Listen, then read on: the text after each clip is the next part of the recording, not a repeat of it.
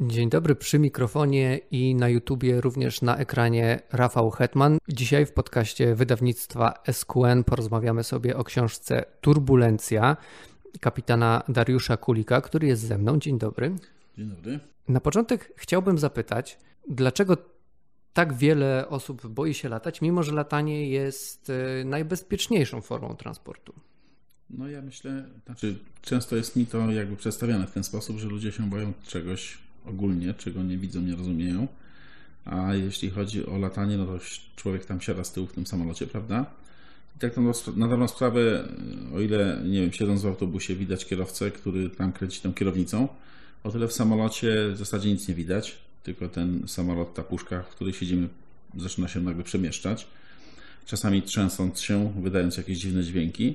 No i ludzie się tego boją. I hmm. wielokrotnie już y, na różnych mediach zwracono mi uwagę, że to, co ja pokazuję, no nie tylko ja, ale akurat ludzie trafili na mój kanał, y, po prostu pozwala bardziej zrozumieć, czy zobaczyć, jak to funkcjonuje od środka. I wtedy siedząc w tej puszce, jakby człowiek ma, ten, który się boi, y, przed oczami to, co ja tam pokazywałem, co tam się dzieje w momencie startu, czy w momencie lądowania w tym kokpicie, że żadne niesamowite, niebezpieczne rzeczy się tam nie dzieją. To nie jest tak, że jak wiele osób myśli, każdy lot to jest odcinek katastrof w przestworzach, tylko są to czynności, które są wyćwiczone, rutynowo wykonywane i znakomita większość lotów y, nie powoduje, mm, czyli w znakomitej większości lotów nie ma sytuacji niebezpiecznych, gdzie trzeba w jakiś sposób reagować E, szybko czy w niestandardowy sposób, aby ten lot dokończyć. Powiedział Pan o y, katastrofach w przestworzach, ten, o tym mhm. serialu dokumentalnym, który jest e, puszczany na Discovery. Ja po oglądaniu tego serialu o wiele mniej boję się latać, mhm. bo y, tam pojawiają się takie historie, które jednak pokazują że piloci i cały personel, który obsługuje lot, jest świetnie przygotowany do różnego rodzaju e, wypadków, które się mogą zdarzyć w czasie lotu. Czy Pana książka też ma za zadanie trochę sprawić, żebyśmy się przestali bać latać? No ja myślę, że ona może być tak odbierana, bo to jest kontynuacja tego, co mówiłem, czyli ona tam pokazuje pewne rzeczy, które są związane z tym lotem. W przypadku książki można to sobie na spokojnie przeczytać. Są ludzie, którzy w ogóle, w ogóle taki, taką formę przekazu, prawda, że można to sobie jakby niekoniecznie trzeba przewijać ten film. Y, można cofnąć się, można, nie wiem, próbować coś zrozumieć, bo tam są niektóre rozdziały takie, które niewątpliwie dla osób, które nie były związane nigdy z lotnictwem i nie mają zbyt dużego przygotowania technicznego, no będą wymagały, jeśli ktoś chce zrozumieć, y, przeczytania dwukrotnego, trzykrotnego pomalutku, zdanie po zdaniu, czy akapit po akapicie, aby to zrozumieć, prawda? No ale podobnie jak te filmy, jakby też można popatrzeć na filmy o katastrofach w przestworzach w taki sposób, że one, pomimo tego, że mówią bardzo często o przypadkach tragicznych, ale jednak właśnie pokazują, jak to wszystko funkcjonuje. I zresztą nie każdy odcinek katastrof w przestworzach się kończy w sposób tragiczny. Często się te filmy kończą e, no, wprawdzie jakimś problemem, problemem, ale który gdzieś tam na końcu został jednak rozwiązany i doszło do e, mniej lub bardziej szczęśliwego zakończenia, prawda? Tak, bo tr trzeba powiedzieć e, przede wszystkim, że książka jest e, jakby przedłużeniem Pana działalności w mediach społecznościowych. E, tak, tak. No to jakby podejrzewam, że w tej chwili jest taki też trend, że ludzie, którzy tam w jakiś sposób działają w tym YouTubie, piszą książki, ponieważ ja już na samym początku tej działalności na YouTubie byłem nakłaniany przez wiele osób do tego, żeby tą książkę napisać już, nie wiem, półtorej roku temu, tak? No ale jak byłem jakoś przeciwny na początku. Później e, może ktoś, nie wiem, użył lepszych argumentów, może ja jakby przemyślałem to i stwierdziłem, że być może jest to dobry pomysł, żeby jednak taka książka o tym lotnictwie, o tym, jak ja widzę to lotnictwo powstała. I dzięki Pana książce też dowiadujemy się bardzo wielu rzeczy o mitach, które krążą na temat latania. Jakie są takie największe mity w powszechnej świadomości na temat latania?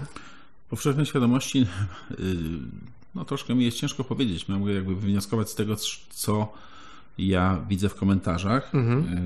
Y, one się oczywiście, te komentarze zmieniają, dlatego że ludzie coraz więcej poznają na przykład fakty takie jak y, o, o tym, co ja wielokrotnie mówiłem, że że jednak my pilotujemy trochę te samoloty, że to nie są autonomiczne ani automatyczne samoloty w pełni. Owszem, jest ten autopilot, ale jednak ląduje się zawsze manualnie, że ląduje i kapitan, i pierwszy oficer, e, że no dużo czynności trzeba wykonać, prawda, które tam my musimy wykonać te czynności, nikt za nas ich nie wykonuje, które są związane z tym lotem.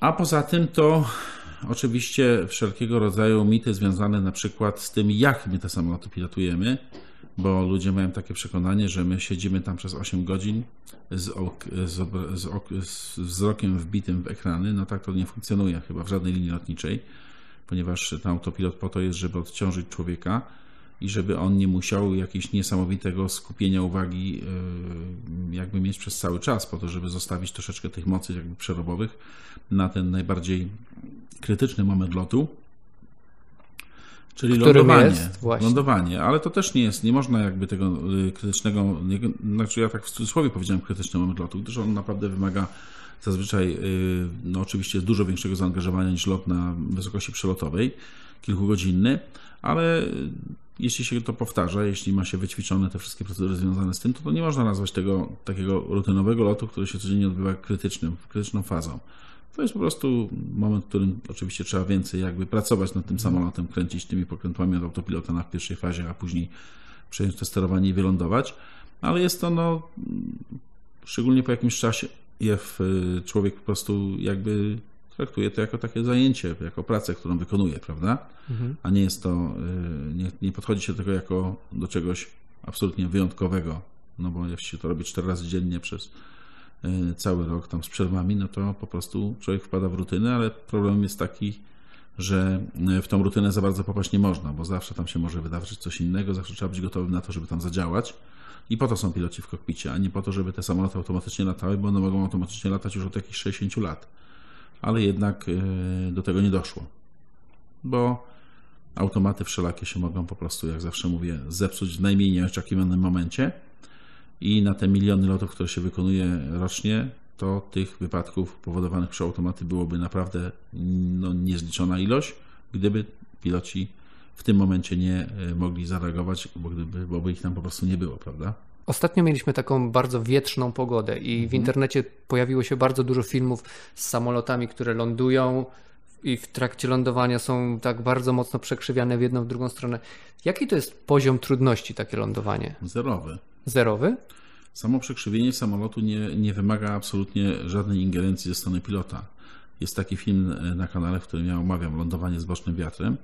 E, problemem są te turbulencje, które występują przy silnym wiatrze Mhm. E, natomiast e, samo to, że ten samolot leci bokiem, to wynika z, ze złożenia wektorów ruchu samolotu i wektorów wiatru.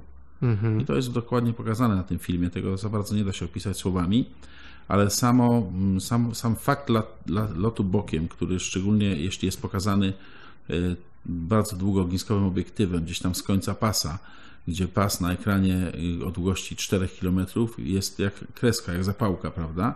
to całkiem zakrzywia jakby perspektywę w ogóle patrzenia na to. I, e, i czasami ten, ten, te wszystkie ruchy, te związane nawet z turbulencją, one są bardzo mocno przerysowane z powodu tej perspektywy. Gdyby to samo ujęcie nagrać z boku, ono wyglądało całkiem inaczej. I zapewniam, że bardzo często jest tak, że te takie powolne ruchy, które tak naprawdę są powolne, ten samolot chwieje się na wszystkie strony, przez pasażerów nie są w ogóle odczuwane. Gdyby pasażer miał zasłonięte okno, to nie wiedziałby, że ten samolot się tak, że tak powiem, kolebie na te boki. Natomiast y, jedyną trudnością to, znaczy nie jedyną, ale trudnością jest turbulencja, bo ona zaburza lot, trajektorię lotu samolotu i trzeba to korygować. Sam ten fakt przechylenia w bok nie, ale przed przyziemieniem dobrze jest samolot obrócić w kierunku jakby y, jego poruszania się wzdłuż pasa, bo takie przyziemienie bokiem samolotem, no może spowodować przeciążenie podwozia, czy nawet jakieś, nie wiem, uszkodzenie opon. No i to jest y, manewr, który piloci powinni mieć przećwiczony. I tutaj taka y, trochę zabawna sprawa, bo właśnie ostatnio był taki film, gdzie, jak wiadomo, samolot, który wzbudza, y, że tak powiem, emocje, czyli Airbus 380 lądował właśnie z takim przechyleniem, takim odchyleniem, od, że dziób był odchylony tak bokiem i bardzo było to komentowane, jak to dzielni piloci, prawda, lądowali, bo przecież lecieli bokiem, prawda? To się ludziom kojarzy być może z driftowaniem samochodem, ja nie wiem, no z czymś się to kojarzy naturalnym, a tak jak powiedziałem i jak, jak widać na tym filmie, który zrobiłem, stery są prosto. To w ogóle nie wymaga żadnego odchylenia sterów. Mhm. E, tego typu lotu. Natomiast wymaga jak najbardziej ingerencji e, samo przyziemienie, żeby ten samolot obrócić przed przyziemieniem, przed momentem dotknięcia kołami. No i na tym filmie widać, jak ten samolot tak, tak leciał tym bokiem, tak przyziemił tym bokiem. A w instrukcji obsługi tego samolotu jest napisane, że to niewłaściwe jest. Trzeba ten samolot bezpośrednio przed przyziemieniem, odpowiednio sterując, czyli kopiąc na tym nogą, sterem kierunku, nakierować ten oś samolotu, plus korygując jeszcze może jego przechylenia potencjalne, aby on przyziemił mniej więcej jakby poruszając się w osi pasa, tak? Wzdłuż osi pasa, a nie bokiem. No i się okazało, że za 2-3 tygodnie e, dział e, szkolenia tej firmy lotniczej, to była firma Qatar bodajże, e, do publicznej wiadomości trafiła taka informacja, że to nie było właściwe lądowanie. Było wręcz nagannym lądowaniem z dwóch powodów. Raz, że oni właśnie nie nie wyprostowali tego samolotu, a dwa, że zbyt długo zawiesili go nad pasem w takich warunkach się samolotem po prostu przyziemia. Już się nie patrzy na to, czy ten samolot przyziemi miękko, bardzo ekstra, super i tak dalej. Tylko w tych warunkach trzeba właśnie obrócić ten samolot wzdłuż y, osi pasa i po prostu przyziemić. No niestety tam zabrakło troszeczkę może umiejętności, według mnie moje, no to nie jest moja tylko ocena, ale właśnie działu szkolenia tej firmy. Podobnie jak z lądowaniami na na przykład tych wszystkich takich plażach widowiskowymi, gdzie samoloty niemalże kołami po piasku jadą, to jest wszystko bardzo nieprawidłowe. To są, jeśli samolot jest y, na progu pasa metr nad y, ziemią, czy dwa metry nad ziemią, to jest to tak naprawdę incydent lotniczy i powinno być wydane jako incydent, bo nie ma powodu, nie ma procedury, nie powinno się tego tak robić, bo pewnego pięknego dnia z jakiegoś powodu tego nastąpi dmuchnięcie jakiegoś powietrza i ten samolot w najlepszym wypadku urwie podwozie oprócz tego pasa albo kogoś zabije tam na tym e, pośród tych ludzi, którzy tam może być nie powinni, nie powinni tam przebywać. Mhm. Był ostatnio głośny przypadek, że gdzieś w Chinach zabroniono, wręcz karze się e, więzieniem za przebywanie w tym miejscu, podobnym jak na Skiatos. Natomiast y, no, są te ekscytujące filmy, ale na innych filmach można zobaczyć, że te samoloty lądują na tym, na tym lotnisku bezpiecznie, mm, przekraczając próg pasa na takiej wysokości, jak powinny, czyli powiedzmy około, nie wiem, 10 metrów, tak? I to są te same samoloty, lądują na tym samym pasie w sposób właściwy.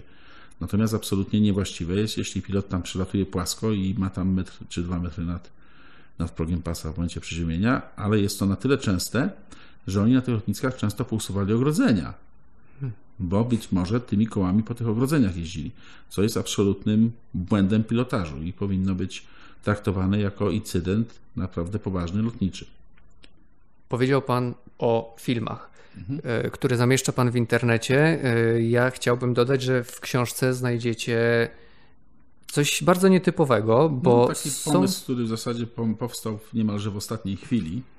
Tak, y, są tutaj QR-kody, które są linkami do, do filmów, filmów bezpośrednio. bezpośrednio.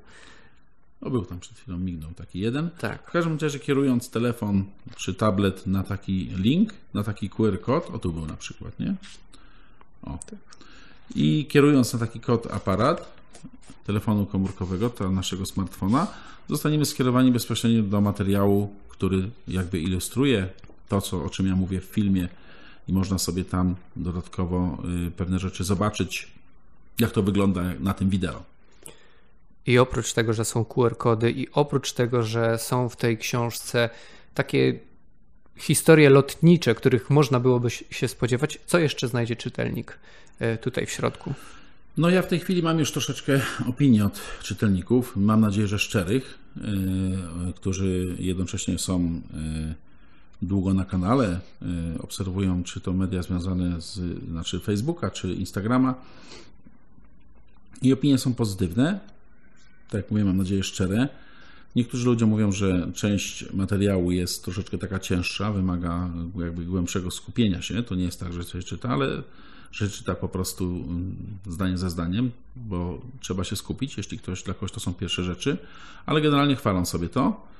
I podobnie jak pozostała część, bo książka składa się zarówno z takich technicznych działów troszeczkę, jak i z takich powiedzmy opisowych, gdzie opisuje swoją drogę do kariery pilota, jak wyglądają szkolenia, jak wygląda w ogóle nasz dzień pracy, komunikacja nasza, no różne rzeczy, bardzo różne. Powstało na koniec 300 chyba 60 stron tej książki. Jest trochę ilustracji, które wykonałem gdzieś z kokpitu czy z obsługi naziemnej, są ilustracje. Także myślę, że każdy znajdzie coś dobrego w tej książce, a jeśli niektóre rzeczy wydadzą się zbyt skomplikowane, to na przykład wróci do tego, aby gdzieś w przyszłości jednak się z tym zapoznać. Ale ja, jak naprawdę dołożyłem dużo starań, żeby to było podane tak w, w miarę sposób strawny, a jednocześnie nie zawierało jakichś y, błędów merytorycznych, prawda? A czy to jest książka bardziej dla tych, którzy latają, są takimi zwyczajnymi pasażerami, czy raczej dla pasjonatów lotnictwa, dla tych, którzy chcieliby być pilotami albo po prostu w jakiś sposób interesują się głębiej lataniem? Ja myślę, że dla wszystkich. I dla tych, i dla tych. Nawet dla takich ludzi, którzy dopiero się przygotowują do zawodu pilota, to y, ja wiem, jak ja wszedłem do zawodu pilota, to latanie takie y, komunikacyjne, to jednak troszeczkę się różni od tego latania, które jest tam gdzieś w aeroklubie. I nawet osoba, która idzie w tym kierunku, to zanim pójdzie, to pewne rzeczy jakby naświetlone ma, tak? Czyli jak hmm. wygląda komunikacja. To nie jest na takim poziomie E, profesjonalnym absolutnie, że tam można z tego podręcznik zrobić komunikacji lotniczej, ale już ta osoba ma taki ogólny obraz tego, jak wygląda praca nasza, jak wygląda nasz dzień pracy, jak wygląda komunikacja, z czego się składa. Na przykład e, ja tam piszę, że to nieprawdą jest, że my na przykład nie wymieniamy tylko informacje z kontrolą ruchu lotniczego dotyczącego lotu, prawda? Mogą być różne sytuacje jak wyglądają szkolenia lotnicze, też tam jest troszeczkę tak, żeby ktoś, kto pójdzie, bo te szkolenia oczywiście tak jest na symulatorach i tak dalej, y, rozbudowane, one nie występują w aeroklubach. No więc tam sobie ktoś może mhm. jakby te, ten pierwszy zalążek wiedzy, kto się kieruje w, tym, w kierunku tego zawodu, no zdobyć, prawda? I myślę, że to będzie interesujące. Nie, nie zanudzi kogoś, nawet takiego, który już tam ma coś wspólnego z lataniem, prawda? czy jak wygląda obsługa handlingowa tych samolotów, ile osób, ile różnych urządzeń jest zaangażowanych. Są tam też zdjęcia, są takie nawet dość zaawansowane grafiki, które pokazują e, te odpowiednio, no, troszkę uproszczone, ale w uproszczony sposób, ale pokazują to, z czego my korzystamy na co dzień w naszej pracy, czyli jak wyglądają te mapy tak zwane, takie karty podejść, jak wyglądają skróty na przykład na drodze lotniczej, jak to wygląda, co to znaczy, o tym, że na przykład już nie ma dróg lotniczych, też tam pisze i są y, przykłady podane. No bardzo dużo, myślę, informacji y, dla szerokiego grona osób, mam nadzieję. A jaka była najtrudniejsza sytuacja, z jaką spotkał się Pan w powietrzu? Ciężko powiedzieć, dlatego że ja nie miałem jakichś takich y, sytuacji, które byłyby możliwe do, o, czy kogoś by zainteresowały w, y, tym, w tej serii katastrofy przez tworzach. Ale było kilka wyłączeń autopilota, czasami w bardzo nietypowych momentach. E, było kilka jakichś takich awarii, gdzie trzeba było pewne systemy w jakiś sposób przekonfigurować, aby ten lot bezpiecznie odbyć do końca. No i niezliczona ilość takich małych, codziennych problemików, z którymi się normalnie boryka każdy w każdej pracy, a które są specyficzne dla naszego zawodu czy jakieś problemy z pasażerami, ze sprzętem, no, logistyczne. Część rzeczy jest też w książce opisanych, jakichś niesfornych pasażerów, ale nie starzyło mi się. Ja też mówię w odcinku o moich katastrofach przez takim jubileuszowym, o który, gdzie mm, zapytałem widzów, o czym by chcieli, żeby był ten odcinek. Oni powiedzieli, że o tym była ankieta. No więc tak jak powiedziałem, taki, takie sytuacje intensywne, takie y, niebezpieczne, które mogłyby się znaleźć w tym, to być może, znaczy nie być może, ale na pewno to jeden na kilkuset pilotów doświadczy w swoim życiu. Co oznacza, to, to nie znaczy, że się nic nie dzieje, tak jak powiedziałem, bo owszem, jest to taka trochę rutyna, to latanie, no tak jak każdy inny zawód, ale jest, z kolei każdy doświadczy kilkudziesięciu, może jeśli lata kilkadziesiąt lat, kilkuset sytuacji, gdzie gdyby nie on i kolega w kokpicie, no to ten lot niestety zakończyłby się, sytuacja rozwinęłaby się w kierunku wypadku, prawda? No bo wiadomo, że awaria autopilota w samolocie, który, w którym nie byłoby pilotów, no to jest e, dość poważna sprawa, prawda? Można sobie wyobrazić, że ten samolot był pilotowany być z Ziemi, ale to taka awaria może wynikać z awarii na przykład elektryki, która pozbawi łączności z Ziemią. Mhm. Poza tym drony te takie wojskowe, których raczej się nie patrzy na taką, na bezpieczeństwo w takim zakresie jak w lotniczym y, świecie takim przewozów, no to z tego, co można gdzieś tam znaleźć, to tam statystyki wypadków są takie, że gdyby były takie w lotnictwie komunikacyjnym, no to nie sądzę, żeby ktokolwiek chciał wsiąść do samolotu. Chyba miłośnicy tylko, nie wiem, jakiegoś base jumpingu czy coś takiego, którzy mają przesunięty próg, y, że tak powiem, ryzyka y, nieporównywalnie bardziej, które ich jakby pobudza tam, nie wiem, adrenaliny mają, niż normalny człowiek, prawda? Który tego typu sportów ekstremalnych, ekstremalnych nie uprawia. Rozmawiałem ze znajomymi y, przed rozmową z panem i pytałem się, o co mam zapytać pilota? Mhm. Czego chcieliby się dowiedzieć od prawdziwego pilota? I pierwsze pytanie, i pytanie, które się najczęściej pojawiało, to e, było pytanie o turbulencje. Czy są niebezpieczne? Mhm. Czy z powodu turbulencji samolot może spaść? Mm, jest odcinek. Nie wiem, czy akurat do tego odcinka jest e, ten kod w książce, ale ja mówiłem właśnie o turbulencjach na kanale, bo kanał się nazywa Turbulencja. Więc y, ostatni taki wypadek miał kilkadziesiąt lat temu miejsca, że można powiedzieć, że on y, doszło do katastrofy w wyniku tego, że samolot przelatujący przez obszar turbulencji uległ takiemu uszkodzeniu, że się rozbił. Na, dzień na chwilę obecną to nie stanowi zagrożenia. Nie jest to zagrożenie życia czy bezpieczeństwa, czy nie wiem, dla samolotu, dla konstrukcji samolotu nie stanowią turbulencji. Dlatego głównie, że te najsilniejsze to nauczyliśmy się skutecznie omijać ale to już mówię takich ekstremalnych, czyli nie wlatujemy w jakieś potężne chmury burzowe, prawda, gdzie te, te masy powietrza lecą w górę, w dół z potężną prędkością, ale są samoloty, które celowo w takie chmury wlatują. Czyli można sobie wyobrazić, że i to są normalne samoloty, takie prawie jak pasażerskie, albo niemalże pasażerskie w takich specjalnych wersjach, być może gdzieś tam odrobinę wzmocnionych, ale nie po to, żeby jakby się nie rozlecieć od pojedynczego takiego potężnego podmuchu, tylko po to, żeby na stałe, bo to jest dla nich po prostu normalne, że oni po tych chmurach latają. No nikt normalny nie, nie praktykuje się latania samolotami pasażerskimi celowo przez chmury burzowe, prawda? Więc y, te największe zagrożenia y, nauczyliśmy się omijać. Natomiast nawet te, których nie jesteśmy w stanie przewidzieć, czyli tak zwane clear air turbulence, to są takie turbulencje niezwiązane z E, chmurami jakimikolwiek. Nie da się na chwilę obecną ich wykryć, bo one wynikają z dużych prędkości przepływu powietrza na dużych wysokościach. O tym jest też w książce. I to powietrze tam mieszając się powoduje powstawanie turbulencji, bo turbulencja to jest jakieś zawirowania, przemieszczanie się powietrza w niekontrolowany sposób. I one potrafią być naprawdę silne. One potrafią miotnąć, miotnąć tym samolotem w dół nawet o kilka tysięcy metrów. Ale takie Żaden z tych przypadków nie zakończył się tragicznie dla samolotu. On, ten samolot dokończył lot. Mógł się zakończyć tragicznie dla pasażerów, którzy nie byli zapięci w pasy albo akurat w tym momencie nie siedzieli swoich miejsc, na swoich miejscach.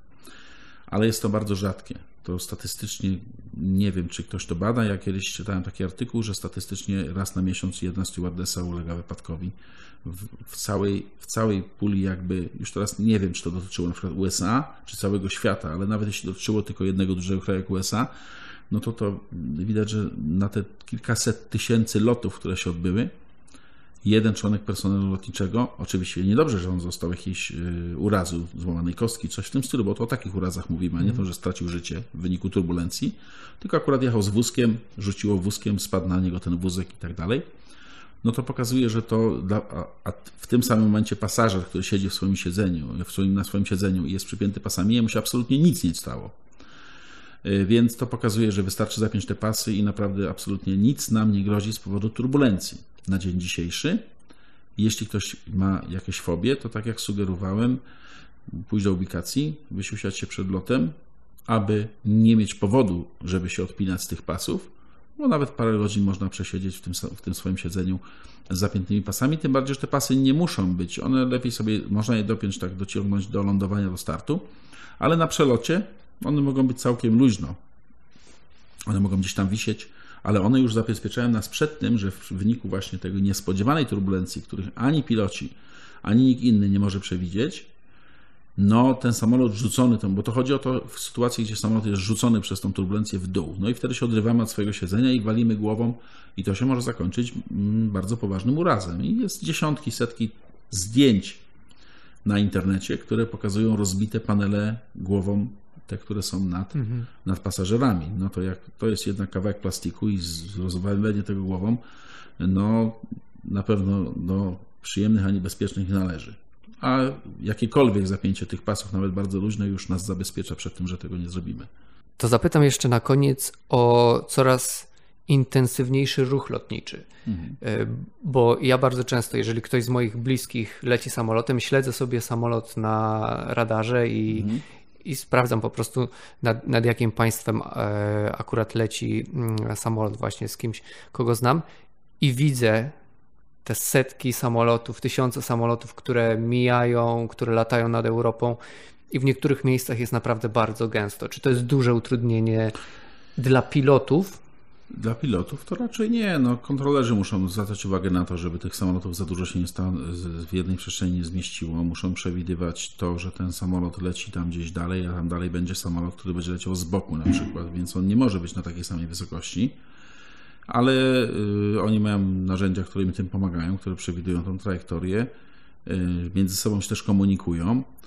I dodatkowo my mamy systemy antykolizyjne w samolotach, o których też tam piszę. I po prostu na chwilę obecną, naprawdę poza paroma rejonami, gdzie tak zagęszczenie jest duże, ale to ciągle jest samolot od samolota, kilo, samolotu kilometry. Proszę się sugerować tą mapą w oddaleniu, prawda, bo ona pokaże całe 2000 samolotów nad Europą w postaci takiej małej, yy, skupionej plamki ale zbliżyć to do takiej skali jakiejś, która pokazuje, nie wiem, wielkość naszego województwa y, jakiegoś średniego w Polsce, to się okaże, że już nad tym województwem, no to jest zaledwie kilka samolotów w ciągu, w tym samym czasie, prawda? Oczywiście ja nie mówię miejsca, gdzie te samoloty się skupiają, czyli do lotów do lotnisk, no bo tam ich jest więcej. Ale tam one są układane w takie kolejki już o dość, o dość, do, dość dużej odległości od, od lądowania. Są układane w kolejki, aby im bliżej, tym bardziej jakby uporządkować ten ruch, aż w końcu na prostej, po prostu jeden za drugim w odpowiednich odstępach umożliwiających skołowanie z pasa bezpieczne samolotu lądującego przed tym, który ląduje po nim, albo ewentualnie w międzyczasie start innego samolotu, jeśli lotnisko ma tylko jeden pas albo jest jeden pas używany w danym momencie. Więc ja z tego, co do tej pory, jakby nawet w tej chwili, bo ja zacząłem latać 12 lat temu, to wiadomo, ten ruch się zwiększył ale y, radzą sobie y, wszyscy z tym naprawdę bardzo sprawnie, bo nawet w pobliżu dużych lotnisk są lotniska, gdzie na przykład można, nie wiem, chwilę stanąć w takim zwanym holdingu, oczekiwać na lądowanie, ale mm, to się dzieje naprawdę rzadko. Naprawdę na chwilę obecną jeszcze ten ruch jest na tyle możliwy do uporządkowania, że po prostu się leci z jednego miejsca do drugiego i nawet podchodząc do lotnisk bardzo, bardzo y, zatłoczonych, to się wykonuje może jakieś dwa, trzy takie dwie, trzy korekty lotu, aby przeczekać, jakby się jakby wstrzelić w tą kolejkę tych samolotów lądujących. Przy starcie no to już naj, najczęściej w ogóle się odlatuje prawie że po prostej, tam gdzieś w kierunku punktu odlotowego. Poza może y, obszarem Londynu, gdzie są 3-4 lotniska duże, gdzie tam y, bardzo intensywna jest komunikacja na odlocie. W Londynie to chyba jest naj, naj, naj i to nie ma znaczenia, z czym odlatujemy, z Heathrow, czy z Luton, czy z jakiegoś innego. Trafia się zaraz po starcie w ten cały gąszcz samolotów przylatujących do jednego lotniska, odlatujących z innego i tam y, ci kontrolerzy sprawnie wykonują tą pracę, aby te samoloty między sobą odseparować, żeby się te samoloty na siebie nie powpadały. Dodatkowo oni są wyposażeni nie tylko tam, ale w innych miejscach też w radary pogodowe, znaczy w obraz z radarów pogodowych jest rzucany także na ich obraz jakby sytuacyjny. Dlatego piloci w tym rejonie nie muszą się sami, bo normalnie piloci na podstawie swoich radarów pogodowych y, pytają o to, czy mogą w prawo, czy w lewo, żeby w tą burzę nie wlecieć. Aby to uprościć, w takich rejonach, gdzie jest duży ruch lotniczy, nawet w okolicach Warszawy, już kontrolerzy od dłuższego czasu mają ten obraz z tych radarów pogodowych na swoich ekranach no i oni już wiedzą, że słuchaj, tutaj w prawo, tutaj w lewo, bo ja już widzę, że dalej nie możesz w chmurę, bo to dużo bardzo upraszcza im to pracę. Dlatego, że my możemy mieć inną wizję, że my chcemy w prawo lub kontroler chce w lewo, ale my nie mamy wizji tego, w jaką kolejkę on chce ułożyć te samoloty. I to jest główna praca kontrolerów, czyli te samoloty mogą lądować bezpiecznie, załogi mogą posadzić samolot. I to się często dzieje na mniejszych lotniskach, gdzie nie ma kontroli w ogóle jakichś zbliżenia, gdzie nie ma w ogóle radarów bo my nie musimy, nie potrzebujemy kontrolera po to, żeby trafić w lotnisko czy w pas. Od tego są pomoce nawigacyjne, czy to na samolotach w postaci GPS-a, czy y, na ziemi jakieś nadajniki, na które my się nakierowujemy i tak dalej, i tak dalej. Okay. A jakie to są te regiony, które rzeczywiście, w których rzeczywiście jest takie duże zagęszczenie? No to tak jak wspomniałem, głównie Heathrow, znaczy nie Heathrow, ale rejon Londynu. Nie, nie, nie, nie Heathrow, rejon, rejon Londynu. No Amsterdam, Amsterdam yy, Charles de Gaulle, tam mogę powiedzieć, że się znacznie poprawiło. Tam parę lat temu był chaos na tych dolotach. W tej chwili jest lepiej. Yy, no, pomału także w okolicach Warszawy, prawda? Mamy Modli, mamy Warszawę, już dwa lotniska obok siebie. To się kumuluje, to najczęściej się właśnie kumuluje w takich y, regionach, gdzie są kilka dużych lotnisk obok siebie. Dochodzi czasami do tego to, że te lotniska są w ogóle w innych krajach, ale są bardzo blisko siebie. Blisko to oznacza nie kilometr czy dwa, tylko ponieważ samoloty się poruszają szybko, to oznacza kilkadziesiąt kilometrów, tak? Czyli jeśli jedno lotnisko od drugiego o 50 kilometrów, to już będzie miało wpływ, w zależności od, od tego, w której strony wieje wiatr, jak są ułożone pasy, to już może mieć duży wpływ na to, ruch na jednym lotnisku, przelatujący, odlatujący, do ruchu tego z innego lotniska, który się może w jakiś sposób gdzieś tam krzyżować, prawda? A więc jeżeli chcielibyście się dowiedzieć więcej na temat tego, jak wygląda praca pilota, nie tylko pilota, bo też kontrolerów ruchu i całej e, załogi samolotu i ekip na ziemi, to polecamy książkę Turbulencja Dariusza Kulika. Polecamy tym bardziej, że ta książka e, pozwoli Wam też zobaczyć e, filmy w internecie dzięki właśnie QR-kodom, które są zamieszczone w środku. A także tam jest dużo grafik i tak dalej. Także nawet obrazków dużo do oglądania. Tak. I treść, jak już wspomnieliśmy, treść jest zróżnicowana i myślę, że trafi w gusta wielu osób. Tak, dla tych, którzy często latają, dla tych, którzy boją się latać i dla tych, którzy uwielbiają latać i chcieliby dowiedzieć się trochę więcej. A nawet ci, którzy się przygotowują do zawodu pilota, są na bardzo wstępnym jakby etapie, też zobaczą, czego się mogą spodziewać. Bardzo dziękuję za rozmowę. Dziękuję bardzo, bardzo mi miło.